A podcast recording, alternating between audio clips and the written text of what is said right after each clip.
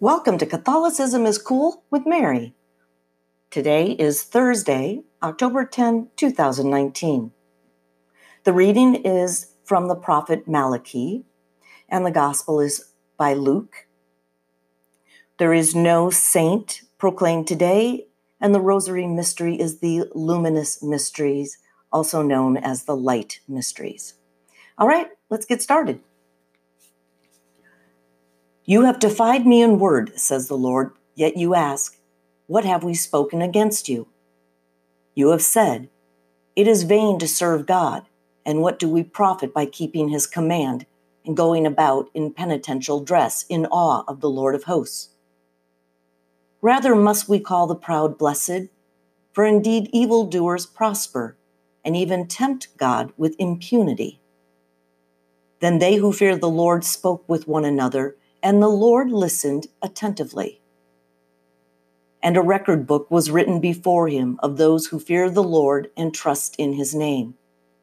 And they shall be mine, says the Lord of hosts, my own special possession on the day I take action. And I will have compassion on them, as a man has compassion on his son who serves him. Then you will again see the distinction between the just and the wicked between the one who serves God and the one who does not serve him. For lo, the day is coming, blazing like an oven, when all the proud and all the evildoers will be stubble. And the day that is coming will set them on fire, leaving them neither root nor branch, says the Lord of hosts. But for you who fear my name, there will arise the Sun of Justice with its healing rays the word of the Lord. Okay, the gospel according to Luke. Jesus said to his disciples, Suppose one of you has a friend to whom he goes at midnight and says, Friend, lend me three loaves of bread, for a friend of mine has arrived at my house from a journey, and I have nothing to offer him. And he says in reply from within, Do not bother me.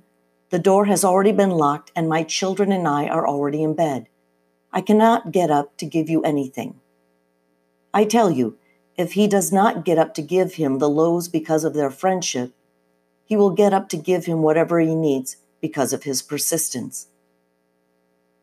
And I tell you, ask and you will receive, seek and you will find, knock and the door will be open to you.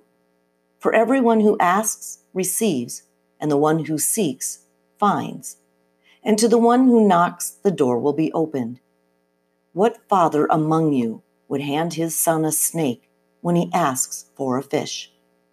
Or hand him a scorpion when he asks for an egg?